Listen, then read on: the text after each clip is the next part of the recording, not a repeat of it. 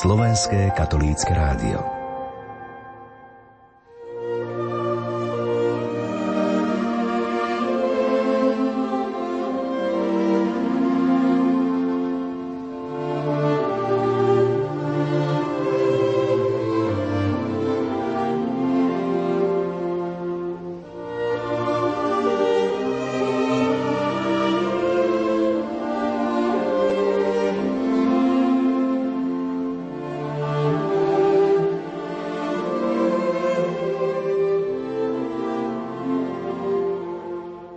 Mukačevská grécko-katolícka eparchia, ktorá v roku 1646 obnovila jednotu s katolíckou cirkvou, zahrňa v súčasnosti grécko-katolícke farnosti na území súčasnej zakarpatskej oblasti Ukrajiny a je priamo podriadená Svetej stolici.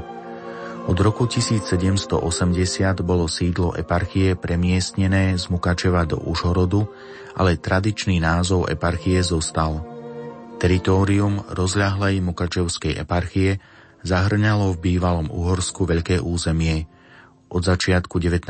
storočia došlo k viacerým územným deleniam. Súčasné eparchie, ktoré sa úplne alebo aspoň šťastie rozprestierajú na teritóriu historickej Mukačevskej eparchie, sa nachádzajú v Chorvátsku, Maďarsku, Rumunsku i Slovensku. Grécko-katolíci z tejto eparchie ktorí sa vysťahovali do Spojených štátov amerických, majú svoju metropoliu v Pittsburghu. Milí poslucháči, v nasledujúcich minútach vás pozývame vypočuť si rozhovor so slovenským grécko-katolickým kňazom otcom Jánom Lemešom, ktorý medzi grécko-katolíkmi na zakarpatskej Ukrajine pôsobil niekoľko rokov, ako prežívajú Paschu, najväčší kresťanský sviatok. Príjemné chvíle pri rádiách vám želajú tvorcovia relácie hudobná redaktorka Diana Rauchová, technik Peter Ondrejka a náboženský redaktor Jan Sabol. U Boží chrám,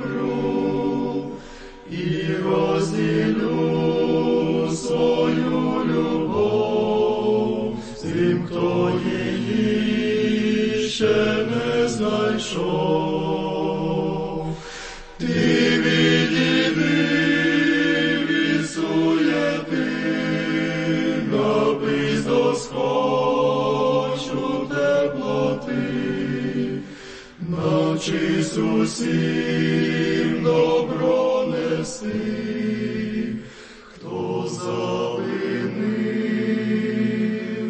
tomu prosti.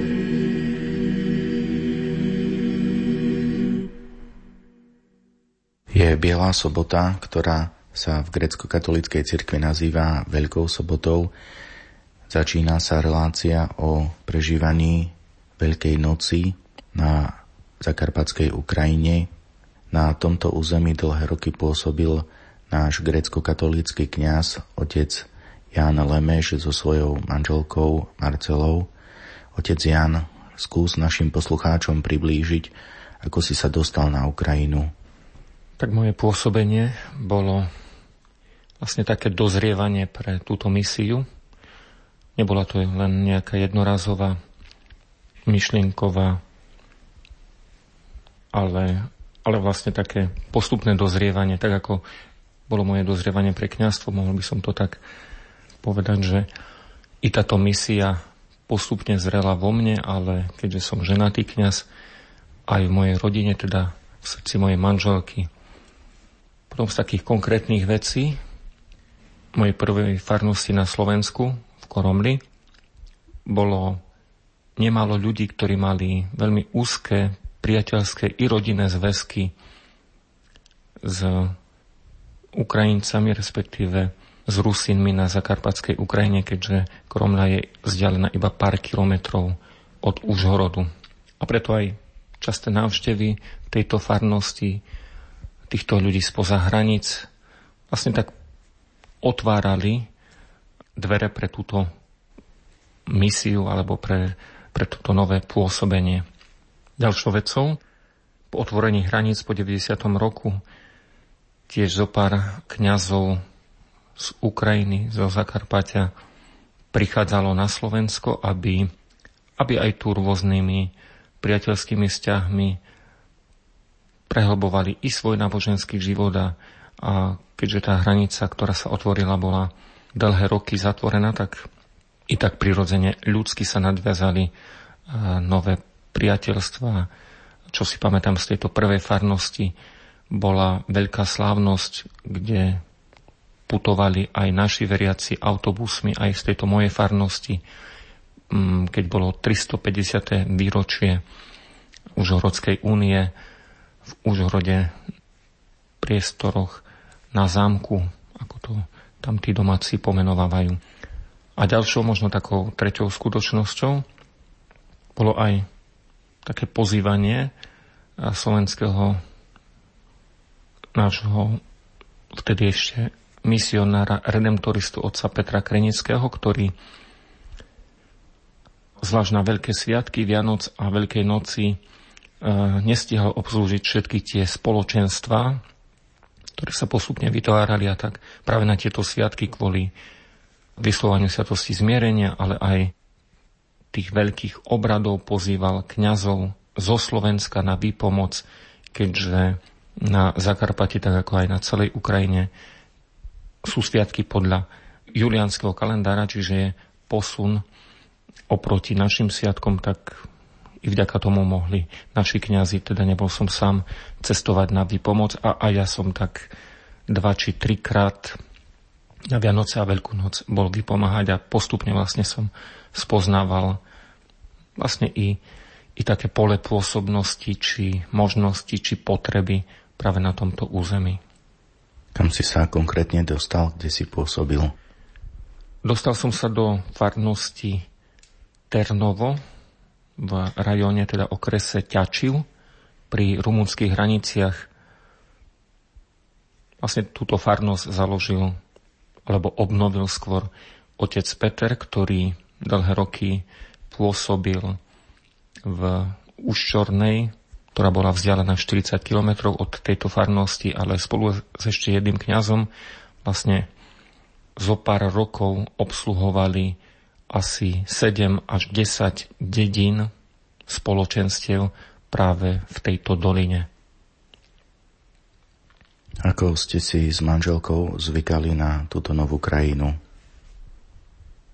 Určite k tomu, aby sme si zvykli, mm, pomohlo aj to, že obidvaja sme boli ešte mladí a nemali sme tiež deti, takže, takže bolo to o to ľahšie. Na druhej strane vnímali sme veľkú otvorenosť a prijatie týmito miestnymi ľuďmi, keďže aj otec Peter vlastne ich dlhé mesiace, ba i roky povzbudzoval, aby sa modlili za svojho kňaza, keďže, keďže kňazov tam bol nedostatok a, a ako som sa neskôr potom dozvedel priamo na mieste, naozaj ľudia sa vyše roka denne modlili či už Svetý Rúženec alebo aj iné modlitby práve na tento úmysel. A myslím si, že i táto modlitbová príprava urobila mm, veľmi veľké dielo a teda pripravila e, i naše aklimatizovanie sa i na tomto území, takže e, sme sa cítili tam už od prvých dní, napriek tomu, že sme nepoznali reč veľmi dobre, otvorený, prijatý a, a teda bolo to o to ľahšie pre nás. I keď niektoré veci isté, že neboli ľahké, ale, ale práve to prijatie ľuďmi a ich otvorenosť nám, nám dávala takú istotu, že sme na správnom mieste v pravý čas. No.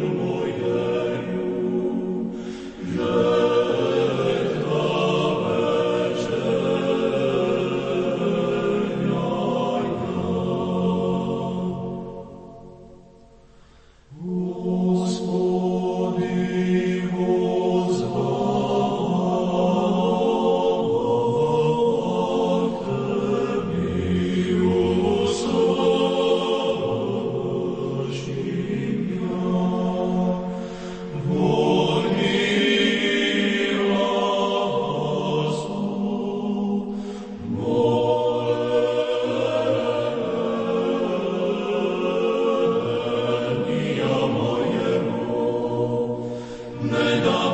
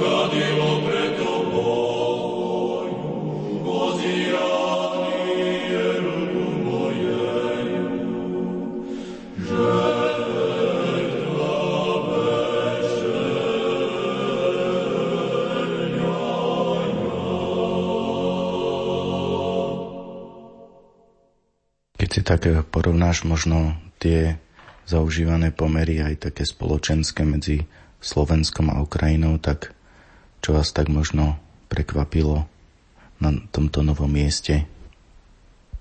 Možno jedna z takých vecí, ktorá bola, že títo ľudia žili podstatne materiálne e, chudobnejšie, ale či prijatím hostí, cudzincov vlastne nedávali najavo, že ich to nejak zaťažuje, iba práve naopak tá pohostinnosť príslovečná všetkým Slovanom sa ešte viac tam násobila takej, naozaj takej hlbokej, srdečnej, otvorenej pohostinnosti, takže toto je, je iste jeden z tých, z tých rozdielov.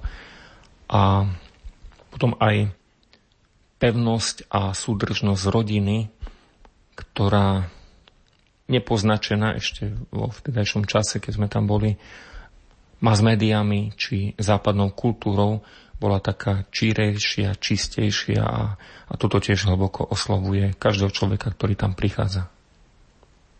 Väčšina ľudí na Slovensku si s grecko-katolíkmi spája pána vyššieho arcibiskupa Sviatoslava Ševčuka a takisto aj grecko-katolickú cirkev v Kieve a okolí Lvova.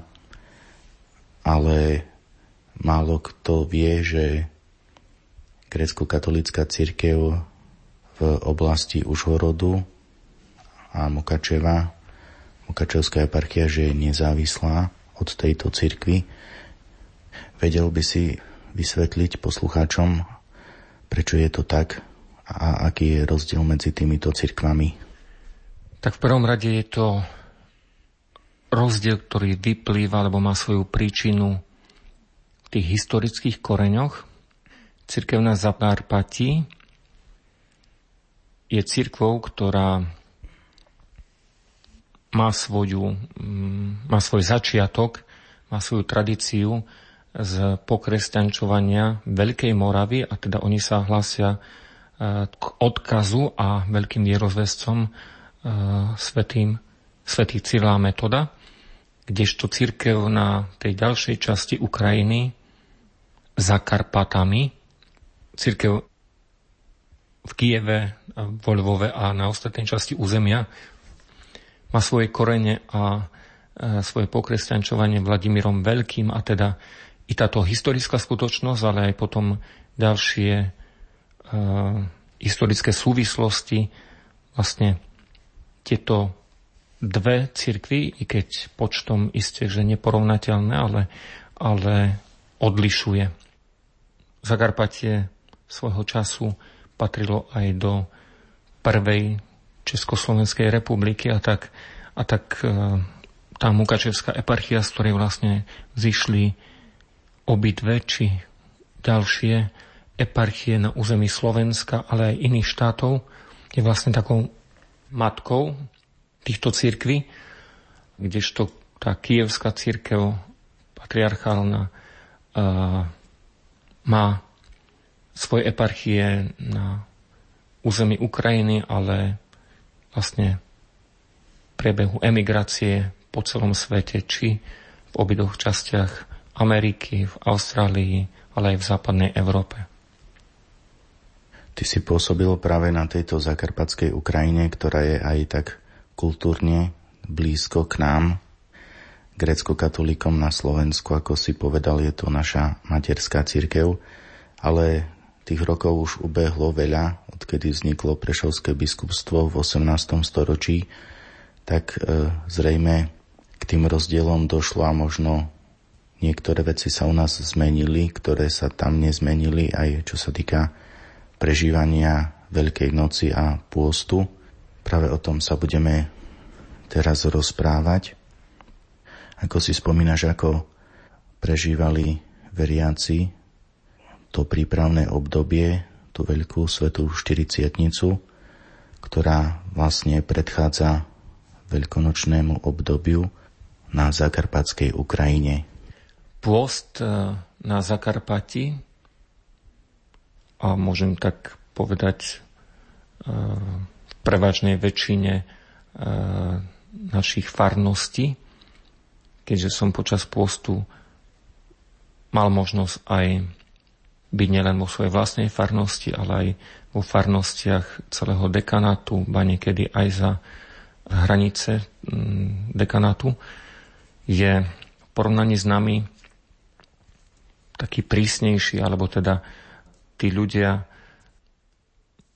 vnímajú toto obdobie ako skutočne dôležité a potrebné prípravné obdobie pred najväčšími sviatkami, sviatkami Paschy, možno ako perličku môžem povedať, že i ľudia, ktorí nežijú možno v priebehu roka nejaký hlboký náboženský život, tak v poste sa vedeli zriekať nielen jedla, ale aj iných vecí a nevždy možno navštevovali bohoslužby, ale toto obdobie poznačilo aj ich život v spoločnosti, aj ich stravovanie, ich správanie, Jednoducho aj oni takýmto spôsobom dávali najavo, že tento čas je, je osobitým milostivým časom.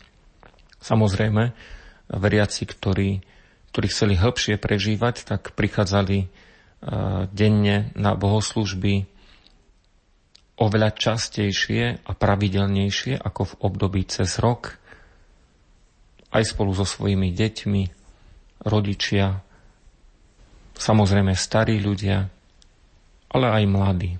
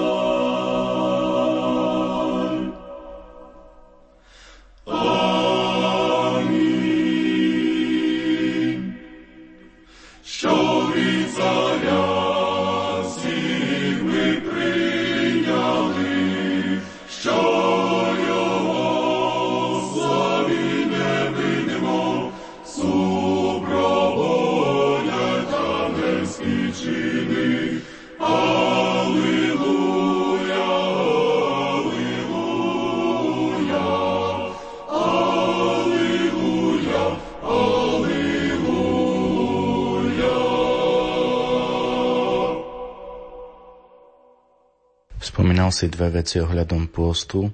To je taký pôst v jedle a v spôsobe bežného života a potom v prežívaní modlitby.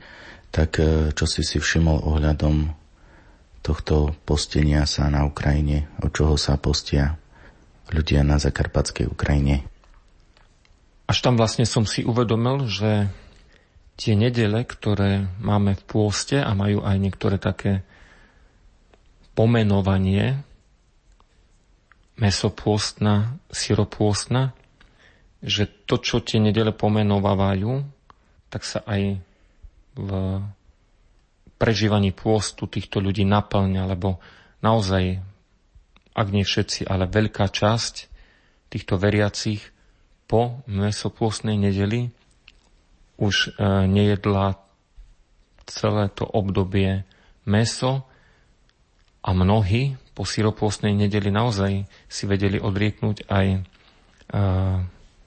výrobky e, mliečne a teda aj, aj sír a, a žili veľmi striedmo v, v jednoduchej strave, ktorá ale aj pomáhala im e, hĺbšie prežívať tie duchovné bohoslužby, ktoré i v poste boli oveľa dlhšie, možno náročnejšie na síly, ale, ale aj na pozornosť ducha, ale aj tú pripravenosť tela. Takže takýmito skutočnosťami vlastne tak trošku veriaci na Zakarpatskej Ukrajine sa odlišujú od nás, ktorí možno až na niektoré výnimky si a zdá nevieme predstaviť, že by sme 40 dní uh, nejedli meso, ba uh, dokonca aj sírči uh, výrobky z mlieka.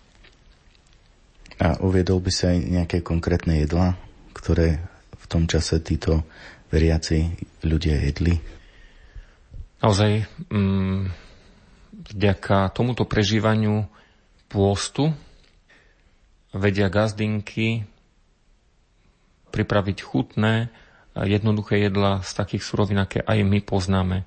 Či už sú to strukoviny, zemiaky, ale aj huby mm, a to rôzne prívarky či e, polievky či omastené zemiaky, tak ako to možno poznáme aj my od starých mám a, a to všetko vedeli, vedeli pripraviť naozaj veľmi jednoducho, ale pritom aj e, chutne, aby to bolo na posilnenie tela, ale zároveň, aby to nebolo ťažké pre, pre organizmus a aj toto napomáhalo vlastne prežívať túto pôstnu dobu trošku inač. Spomínal si, že tieto jedlá práve slúžia na to, aby človek dokázal lepšie prežívať ten post. To znamená, že je tam potrebná aj nejaká fyzická zdatnosť alebo zručnosť alebo obratnosť. Tak e, v čom spočíva ten duchovný liturgický život počas pôstu na Ukrajine, aké sú tam modlitby.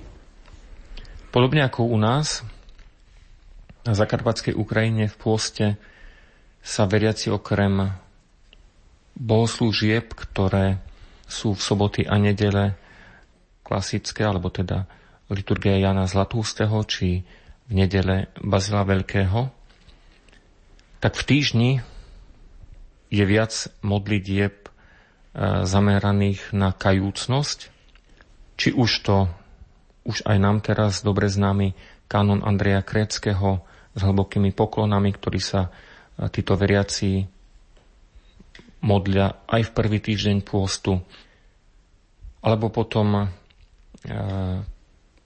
bohoslužby, ktoré poznáme aj my, molebeny, večierne, pôstne utierne, ale taktiež aj krížové cesty, ktoré na tomto území e, majú tiež svoju tradíciu a, a veriaci sa ich s obľubou a radi modlia a prichádzajú naozaj na ne i rodiny s deťmi, ale aj mládež, či dospelí ľudia. Spomínal si liturgie v sobotu a v nedeľu a čo cez týždeň? Slavia sa tam liturgie od pondelka do piatku?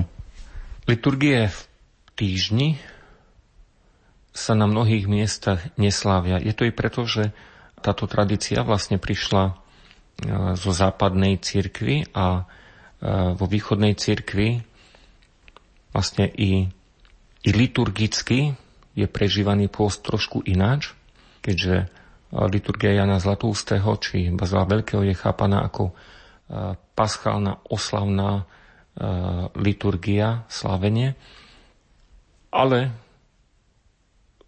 iste na miestach, kde sa začínal obnovovať ten duchovný život, kde, kde ľudia naozaj sa museli na novo ako keby učiť, prežívať i tie liturgické obrady. Teda bolo to aj na území, kde ja som pôsobil. Sme bežne slávili aj tú liturgiu Jana Zlatústeho e, s postnými kázňami, ale aj potom s jednotlivými pobožnosťami, ktoré boli či pred alebo po liturgii, ako som spomínal, molebeny, e, krížové cesty, či aj e, rúženec bolestný a podobne.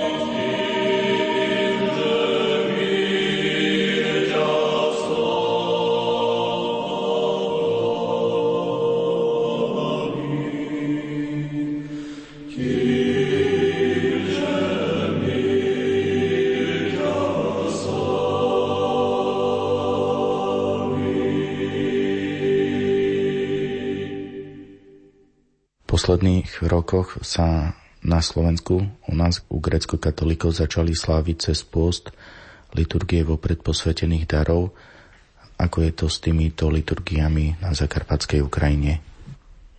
Ako som spomínal, počas týždňa v mnohých farnostiach klasické liturgie, teda Jana Zlatústeho či Basila Veľkého, nie sú slávené, pretože post sa chápe aj v tom liturgickom pomnímaní, ale tak ako to učí história cirkvy, aby veriaci neostal bez posilnenia ducha tým, tým najlepším spôsobom eucharistickým Kristom, preto i tam, a dnes myslím si, že vo všetkých farnostiach sa pravidelne slávia liturgie vopred posvetených darov, ktoré iste svojou náročnosťou spevu aj dĺžkou je potrebné pripraviť a naučiť sa.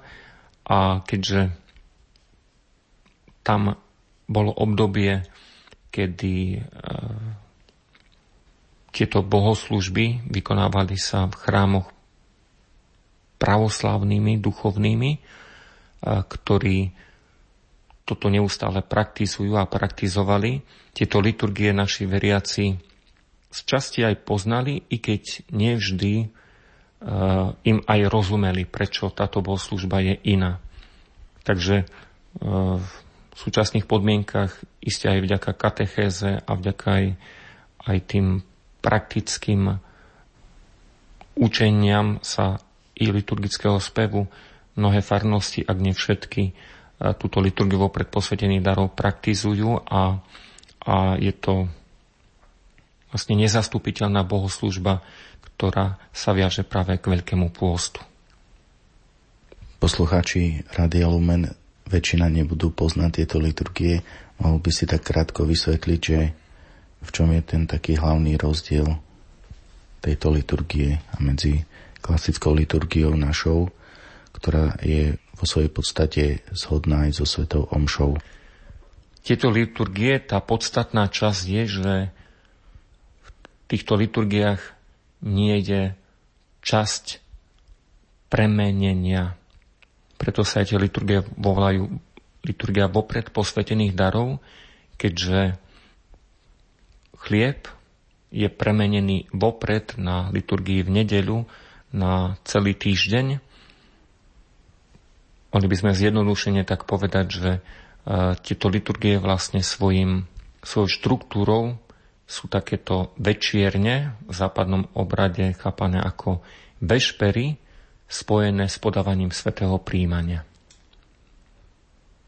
Čiže to je taký druhý charakterový prvok, že vlastne východná církev má počas celého pôstu uchováva eucharistického Ježiša a tak môžu práve pred Ježišom, ktorý je pod spôsobom chleba uchovaný v bohostánkoch, tak môžu aj takto hlbšie prežívať prípravné obdobie na Veľkú noc.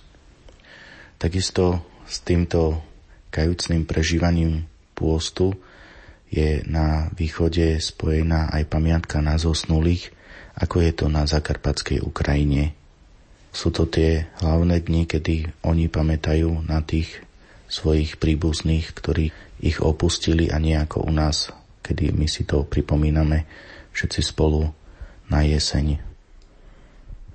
Modlitby za zosnulých alebo pamiatka na zosnulých na Zakarpati je veľmi živá a všetky tie i pôstne bohoslúžby vlastne sú len vyvrcholením alebo potvrdením toho, čo oni prežívajú v priebehu celého roka.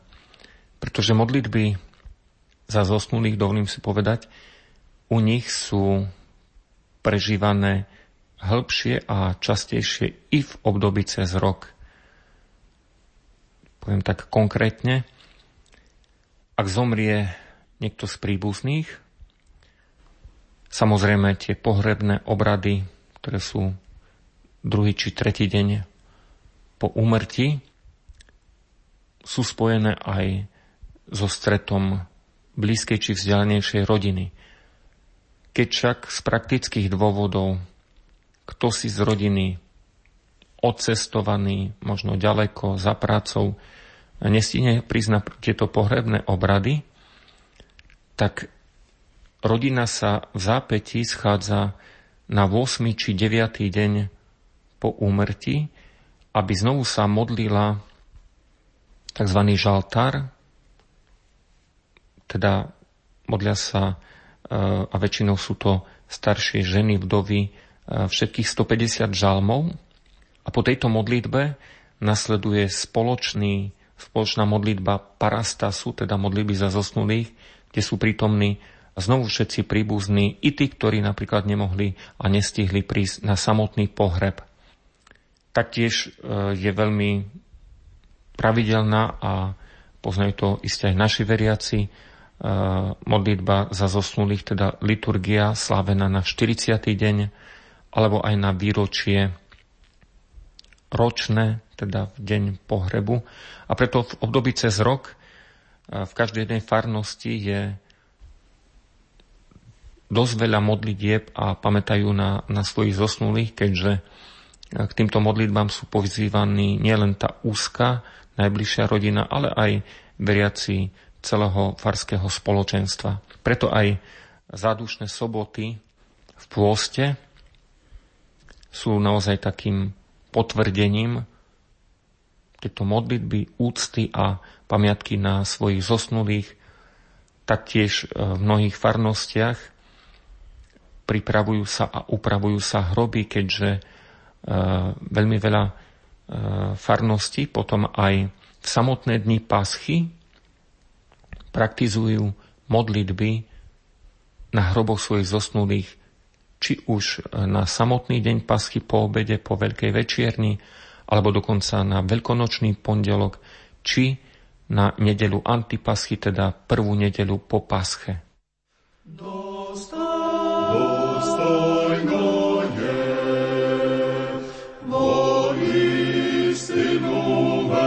Dostal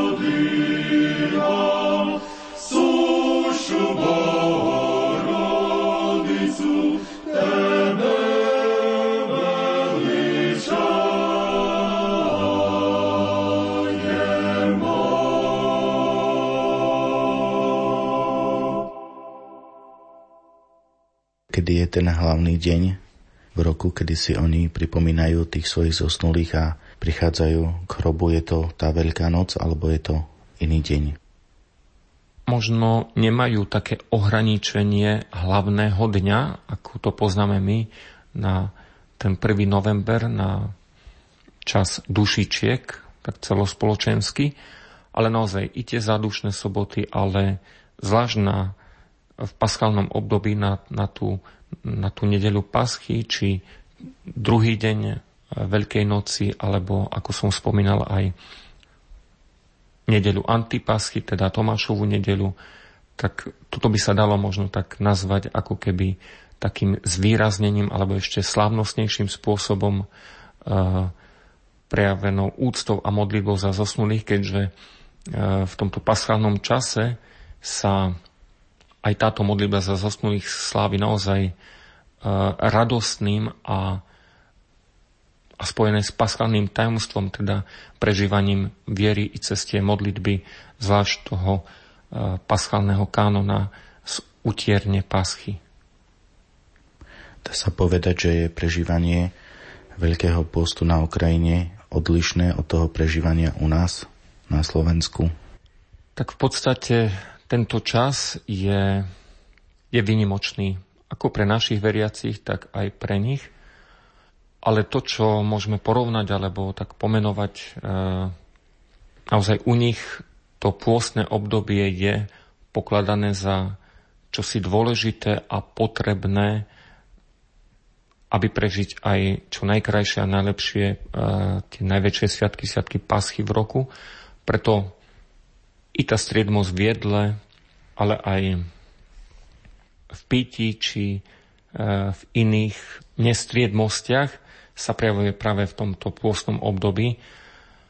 I ľuďmi, ktorí možno nežijú až tak hlboko nábožensky alebo nenavštedujú práve pravidelne bohoslužby, ale predsa tento pôstny čas zasahuje aj ich a aj oni tak vedia ako si sa stíšiť a, a podriadiť tomu aj svoje prežívanie tohto času. Presunieme sa teraz k Veľkému týždňu. 40-denný pôst končí e, vo východných cirkvách v sobotu pred kvetnou nedeľou. Ako vyzerá kvetná nedeľa na Zakarpatí, čím je charakteristická? Kvetná nedeľa je naozaj takým už bezprostredným prípravným časom, ale oslavným sviatkom na sviatky Paschy, a dokonca možno povedať, že v niektorých prípadoch na kvetnú nedeľu vedia prichádzať e, početnejšie e, veriaci ľudia do chrámu, keďže tieto obrady sú slávené v dopoludňajších hodinách a i keď sú dosť dlhé, počínajúc utierňou, liturgiou a zakončujúc večierňou, ktoré väčšinou tam, kde sú iba E, samostatné farnosti sa slavia spolu, tak práve na kvetnú nedeľu e, títo veriaci vo väčšom počte vedia prichádzať i preto, že e, na tento čas prichádzajú aj mnohí tí, ktorí, ktorí sú vzdialení z domova kvôli práci za hranicami svojej krajiny a, a práve už na tento posledný strastný týždeň prichádzajú domov. A tiež preto, že Pascha, Veľká noc, v mnohých prípadoch je slávená v noci, čo je prakticky aj trošku ťažšie pre deti či mladšiu generáciu a, a preto ten obraz, že na kvetnú nedeľu niekedy mnohých uh, chrámoch sa zdá byť uh, väčšie spoločenstvo veriacich. Počas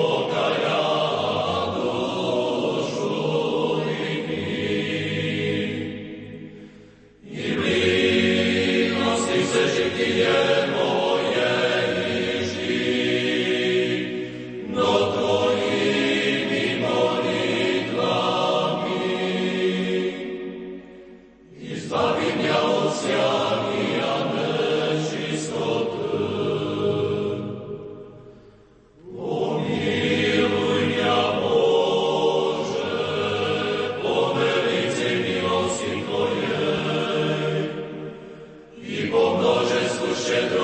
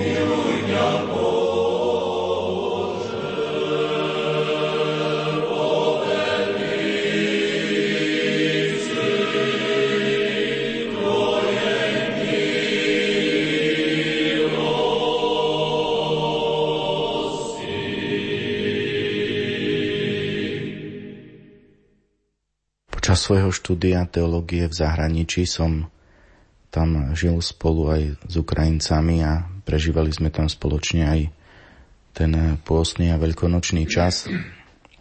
Boli to práve Ukrajinci z oblasti Lvova a oni napríklad na kvetnú nedeľu týmito ratolestiami šíbali dievčence. Je táto tradícia aj na Zakarpati počas kvetnej nedele? Je, i keď neviem, či by som to nazval práve šíbačkou v našom ponímaní.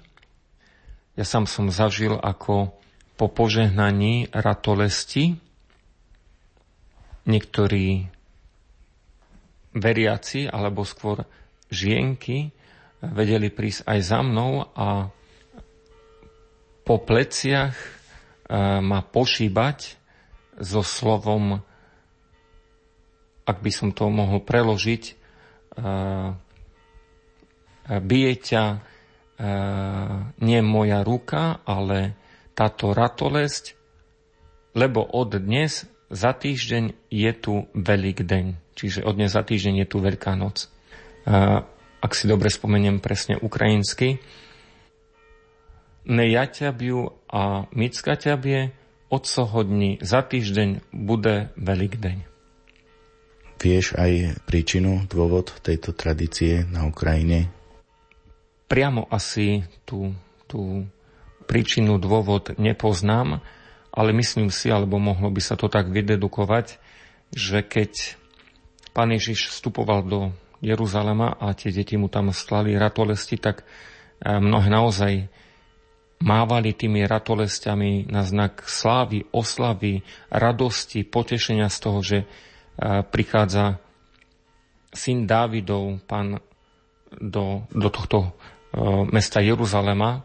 A preto si myslím, že e, toto také prepojenie týchto ratolestí s oslavou, s radostným vstupom Pána Ježiša do Jeruzalema vlastne môže mať aj, aj tú svoju takú prvú príčinu v tomto sťaby, takom šíbaní tými, tými ratolestiami iných a, a poukazovaní na to, že, že o týždeň je tu najvýnimočnejší veľký deň e, celého liturgického roka, deň Paschy.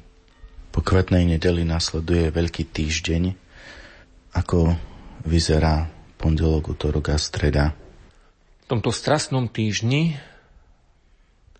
tie dni, ktoré predchádzajú Veľkému štvrtku, e, sú naozaj popredkávané mnohými e, pôstnymi bohoslužbami, samozrejme liturgiovo predposvetených darov, ale, ale na mnohých miestach aj e, pôstnymi bohoslužbami ráno, i počas dňa, i večer.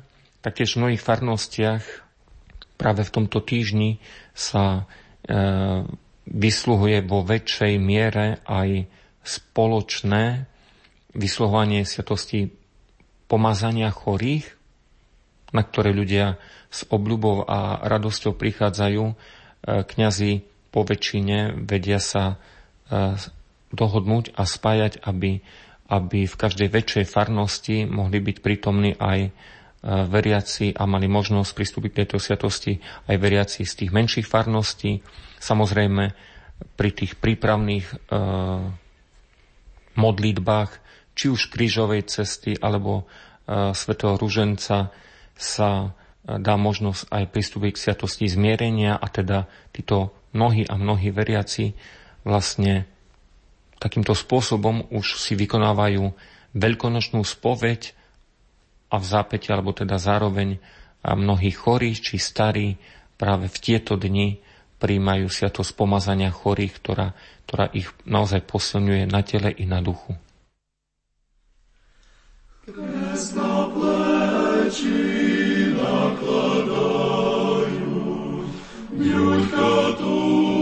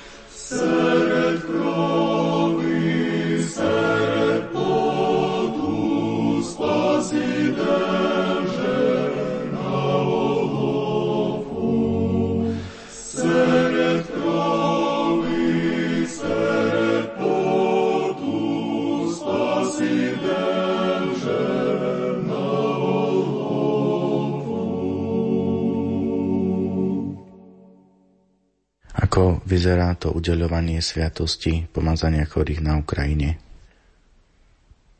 Ak by možno tak e, zjednodušene povedať, tak i toto udeľovanie sviatosti je veľmi slávnostné, spojené s tým, že po väčšine to neudeluje kňaz sám, ale vždy je tam viac kňazov, e, v mnohých prípadoch práve siedmi kňazi, tak ako hovorí tradícia církvy, ale aj viacerí. A pri týchto obradoch sa čítajú čítania e, apoštola či evanielia siedmých evanielií, ale tiež spievajú sa piesne, stichyry e, práve k tejto sviatosti mm, a preto táto sviatosť je vysluhovaná e, takým, takým pre nás možno možno trošku dlhším spôsobom, slávnostnejším spôsobom, keď celé to vysluhovanie, celá tá slávnosť môže trvať 2 až 3 hodiny. Je to tak, e, tá dĺžka tých liturgií je dlhšia aj v iných prípadoch? Isté, ak by sme si mohli porovnať možno aj e, tie liturgie v období cez rok, či v týždni alebo aj v nedeľu, tak eh, tie liturgie slavené na Zakarpati, či aj na, na tej ďalšej Ukrajine sú v porovnaní eh, s našimi bohoslužbami o, o čo si predsa len dlhšie. Možno tak konkrétne denná liturgia s krátkým slovom či príhovorom netrvá nikdy menej ako hodinu. Nie, že by sa to naťahovalo, ale, ale tie spevy sú, sú slávnostne a úctivo spievané e, v rôznych variáciách. E, samozrejme, že i kňaz sa nikam neponáhľa, napriek tomu, že mnohí kňazi taktiež ako u nás nemajú iba jedno spoločenstvo, jednu farnosť, ale obsluhujú aj filiálky. Je to ťažšie zladiť na čas, ale, ale títo ľudia i pri modlitbe vlastne dávajú najavo i tou dĺžkou úctu, váženosť chvíle i, i to, že e, Boh sám je pánom i času, ktorý, ktorému ak, ak my odozdávame svoj čas, tak, tak on vie to odmeniť naozaj a, a rozmnožiť túto obetu nami prinášanú podobe požehnania a mnohých iných darov e, v ten iný čas, ktorý my prežívame vo svojich prácach, zamestnaniach či v školách. Na Veľký štvrtok e, sa u nás na Slovensku kňazi stretávajú so svojím biskupom a ten aj umýva nohy. Existuje niečo podobné aj na Ukrajine? Samozrejme, v tento Veľký štvrtok, kedy je pamiatka na ustanovenie Sviatosti kňazstva, biskup sa so svojimi kňazmi stretáva v katedrálnom chráme, kde je slávená bohoslužba práve spolu e, s kňastvom celej eparchie, celého biskupstva. Po e, obradoch e, alebo po samotnej liturgii nasleduje naozaj aj obrad umývania nôh a tak ako to poznáme u nás, biskup vždy 12 kňazom umýva nohy, čo je možno také špecifické alebo, alebo odlišné, že biskup, keď slávi liturgiu s kňazmi, slávi ju v pôstnom ruchu, tak ako celý pôst, teda i keď je to sviatok ustanovenia kňazstva, tak tá liturgia je v červenom rúchu a liturgia je spojená s večierňou, ktorá je predpísaná na, na tento deň. Čiže kňazi potom po príchode domov po väčšine už neslávia samotnú liturgiu, ale slávia strasti, čiže utiereň Veľkého piatku práve vo štvrtok večer. A keďže táto utierenie je tiež dosť náročná na čas a číta sa tam 12 evanelí, tak veľmi radi ľudia prichádzajú na túto utiereň, i keď má dĺžku od dvoch až do troch hodín. Počas týchto strastí tiež e, ľudia počas čítania týchto evanelí držia sviece. Tak ako to poznáme u nás, pri čítaní každého evanelia je zapálených 12 sviec a postupne po, po prečítaní každého evanelia jedna sviečka zhasne. Väčšinou teda tento zvyk je, je prítomný v týchto farnostiach. Tie sviece držia či už ministranti, alebo kurátori, alebo aj chlapí všeobecne a takýmto spôsobom tiež zvýrazňujú tú vážnosť a dôstojnosť e, tohto obradu i, i tejto modlitby. Bonujú,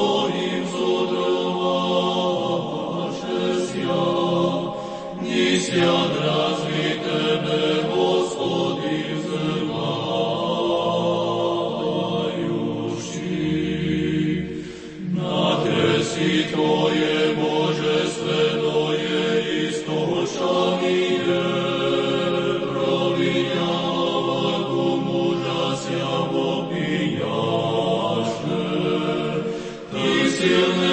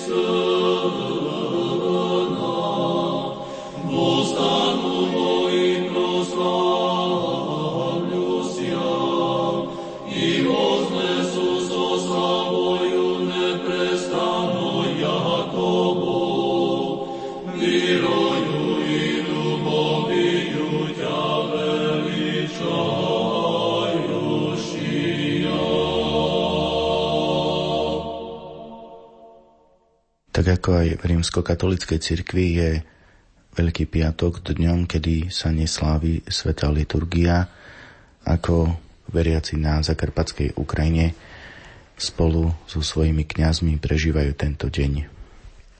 Veľký piatok je vynimočným dňom, kedy si spomínajú veriaci na smrť a pohreb pána Ježiša. Ráno dosť skorých ranných hodinách sú slavené e, tzv. kráľovské hodinky alebo cárske časy, ktoré poznáme aj, aj my. E, po väčšine tieto sú spojené do jedného celku a tak e, tiež trvajú okolo 2 až 2,5 hodín. Tieto modlitby vlastne už bezprostredne pripravujú na udalosti umúčenia a následne utrpenia i, i smrti pána Ježiša. V popoludňajších hodinách, tak ako u nás, je slavená veľká večiereň s uložením pláštenice, teda eh, pohreb pána Ježiša, kde ľudia naozaj prichádzajú vo veľkom počte, aby, aby tým započať to veľké trojdnie a, a vstúpiť tak naozaj s modlitbou a skrušenosťou v srdci do, do udalosti uh, smrti a, a zmrtvý stania Pane Ježiša práve, uh, práve týmito obradmi, týmito bohoslužbami. Tento deň je prísny pôst. Uh, veľká väčšina veriacich naozaj v tento deň postí o chlebe a vode. Samozrejme pre, pre deti či starších ľudí sú tam ešte aj aj nejaké tie zemiaky či kapusta, ale, ale v prevažnej väčšine tento deň uh, veľká väčšina veriacich prísne postí. Biela sobota, Veľká sobota u nás u grecko-katolíkov je dňom, kedy zvyknú gazdine pripravovať jedla do košíka na posvetenie. Aké jedlá sa pripravujú na posvetenie na Zakarpatskej Ukrajine? Podobne ako u nás e, do košíka sú vkladané pokrmy, ktoré, ktoré vlastne symbolizujú i tieto sviatky, teda od baránka, mesa a e, mesových e, výrobkov cez vajíčka, ktoré, ktoré vlastne symbolizujú naozaj zrod nového života, takisto hrúdku alebo sír, ako pripravujú naše gazdinky. Potom samotný chlieb, ktorý je nazývaný paschou, ktorý vedia veľmi e, zručne a pekne upiecť a, a skrášliť ako symbol e, chleba života Krista. A potom do tohto košíka vkladajú i e, soľ či chren, ktoré tiež majú svoju symboliku v Božom slove. Keď Pán Ježiš hovorí, vy ste solou zeme.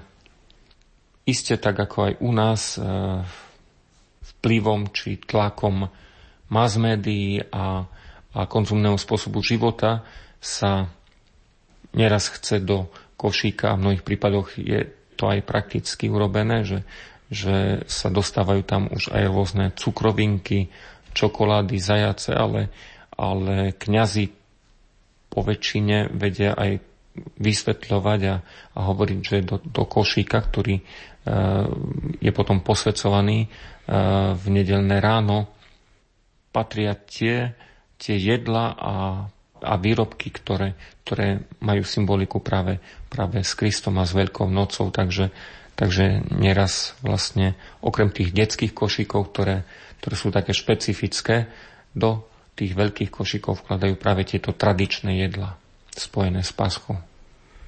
S prípravou jedal súvisí aj príprava príbytkov, ako si zdobia príbytky na Veľkú noc ľudia na Zakarpatskej Ukrajine.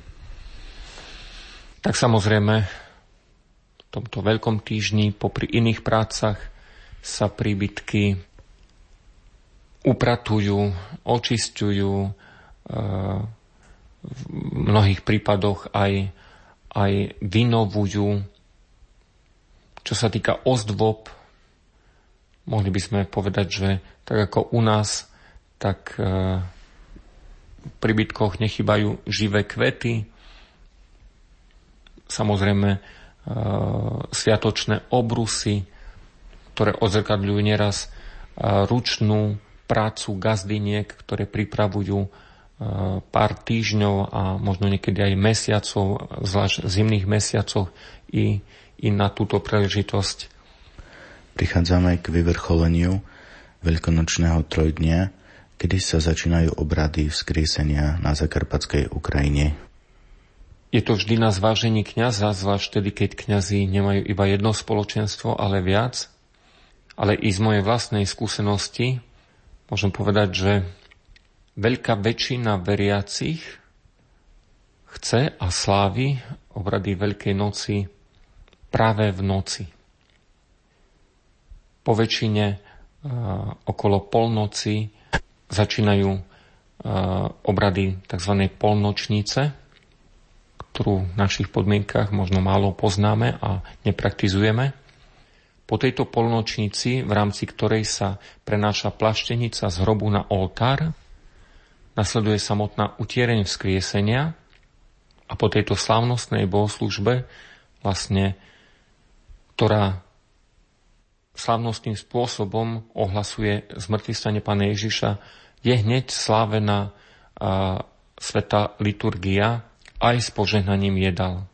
Z praktických dôvodov, niekedy ak kňaz má dve či tri spoločenstva, po tejto polnočnici a utierni sú požehnávané jedla a kňaz odchádza do iného spoločenstva a potom liturgia v samotnej farnosti alebo aj v dvoch či troch dedinách, je slávená až v dopoludňajších hodinách, ale po väčšine v skorých ranných hodinách okolo 7. maximálne 8. hodiny do obeda eh, v samotnú nedelu Paschy.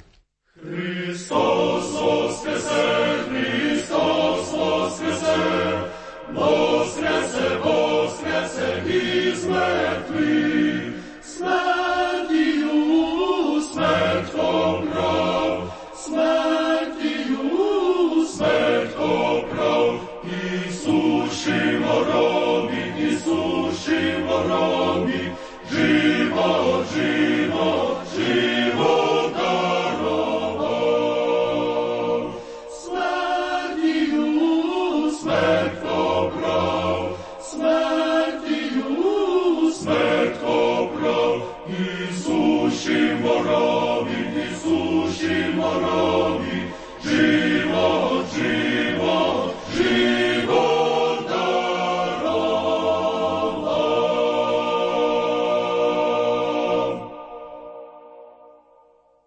aké tradície sú spojené so slávením Veľkej noci na Zakarpatskej Ukrajine po tých liturgiách, ktoré sú slávené? Po tých liturgiách, keďže naozaj, ako som spomínal, vo väčšine farnosti sú tie paschálne obrady konané v noci, samozrejme rodina sa stretáva, aby, možno povedať, raňajkovali či desiatovali z posveteného a naozaj v, tento, v toto veľkonočné ráno sa nie je nič okrem toho, čo bolo posvetené z košíka. A potom, ak e, nie je bohoslužba pred obedom, ale, ale bola skôr ráno, tak vedia títo ľudia vzájomne sa navštevovať rodiny, blízky, známi, priatelia, ale aj susedia vedia ísť na návštevu jedný k druhým a naozaj takto sviatočne a radosne prežívať e, i tieto Veľkej noci ako spoločenstvo ľudí, ktorí, ktorí sa tešia, že sú spolu a že, a že môžu jeden druhého i takýmto spôsobom obdarovať. Po obede, alebo niekedy až, až v neskorých popoludňajších hodinách e, sú slavené večierne, na ktoré tiež ľudia radi prichádzajú. Ak sú naozaj aj návštevy, tak, tak dokonca vedia aj zvlášť ak, ak deti bývajú v mestách alebo v iných dedinách než, než ich rodná obec, tak vedia prichádzať aj, aj e, rodiny s deťmi práve ku starým rodičom a práve i na tejto večierni je, je to tak vidno, že súdržia alebo, alebo e, stále cítia s tým s tým rodným domom, skade vyšli a, a i v tento hneď prvý deň vedia prichádzať vzájomne sa navštevovať. U nás sa potom počas pondelka zvyknú olievať dievčatá so studenou vodou. Je to tak aj na Zakarpatskej Ukrajine? Môžem povedať, e, že je to podobné, i keď nie všade. V niektorých krajoch a myslím si, že aj oblastiach Ukrajiny je zvyk e, tej klasickej olievačky nemať na veľkonočný pondelok, ale na siatok Juraja veľkomučeníka. Takže v niektorých e, obciach či krajoch je tento zvyk e, i na veľkonočný pondelok, ale neraz mnohých aj na sviatok e, Juraja veľkomučeníka, ktorý podľa julianského kalendára sa slaví 6. maja, teda už v teplý e, jarný deň, slnečný deň. Spomína si na nejaký nevšedný zážitok spätý s Veľkou nocou na Zakarpatskej Ukrajine? A zda to, čo nezabudnem a čo oslovilo mňa a aj moju manželku, bola prvá Veľká noc vo farnosti v Ternove, keď sme tam slávili obrady vzkriesenia, ktoré začínali o polnoci. A keďže my sme vtedy ešte nemali chrám, tak bolo to slávené pri vonkajších múroch chrámu na voľnom priestranstve a v každom tom košiku bola zapálená paschálna svieca. A tak tento obraz e, bol veľmi silný a, a nezabudnutelný až do dnešných dní, e, kedy množstvo vyše, vyše 100 košikov, a teda vyše 100 sviec e, horelo a, a my sme sa modlili vlastne pri takýchto sviecach, v takomto chráme, možno povedať, Božej prírody a prežívali tie najväčšie sviatky eh, v tento deň. Čo by si chcel na záver popriať ľuďom, ktorí nás teraz počúvajú na túto bielu sobotu? Chcel som popriať všetkým nám, aby naozaj tak ako na tú veľkú sobotu Pán Ježiš odpočíval v hrobe, a predsa bol to aj čas čakania na, na čosi mimoriadne, čosi veľké, čosi významné pre všetkých ľudí, tak chcem popriať, aby sme aj my vedeli tak práve v tieto dni, alebo aj v tento dnešný deň, takto sa stíšiť od všetkých tých vonkajších zháňaní, možno spojených aj, aj s tou prípravou a naozaj byť vo veľkom a túžobnom očakávaní toho príchodu vzkrieseného Krista, ktorý má moc kriesiť a dávať nový život srdcu každého jedného človeka, veriaceho, ba i neveriaceho. Tak Pán Boh zaplať a prajem požehnanú Veľkú noc. Kristus skrese.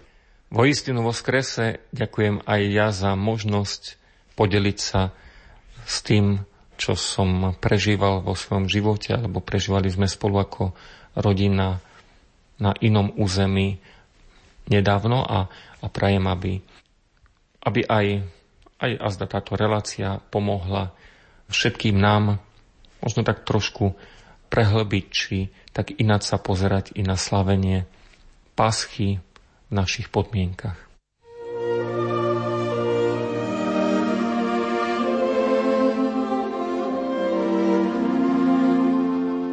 Grécko-katolický kňaz otec Jan Lemeš nám priblížil, ako prežívajú grécko-katolíci Paschu i jej prípravné obdobie na zakarpatskej Ukrajine.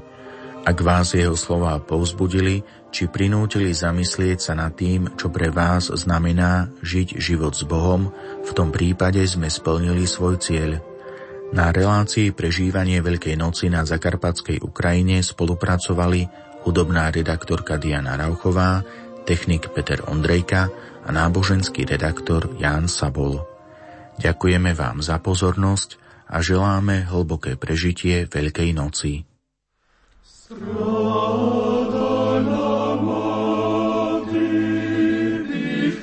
Stop,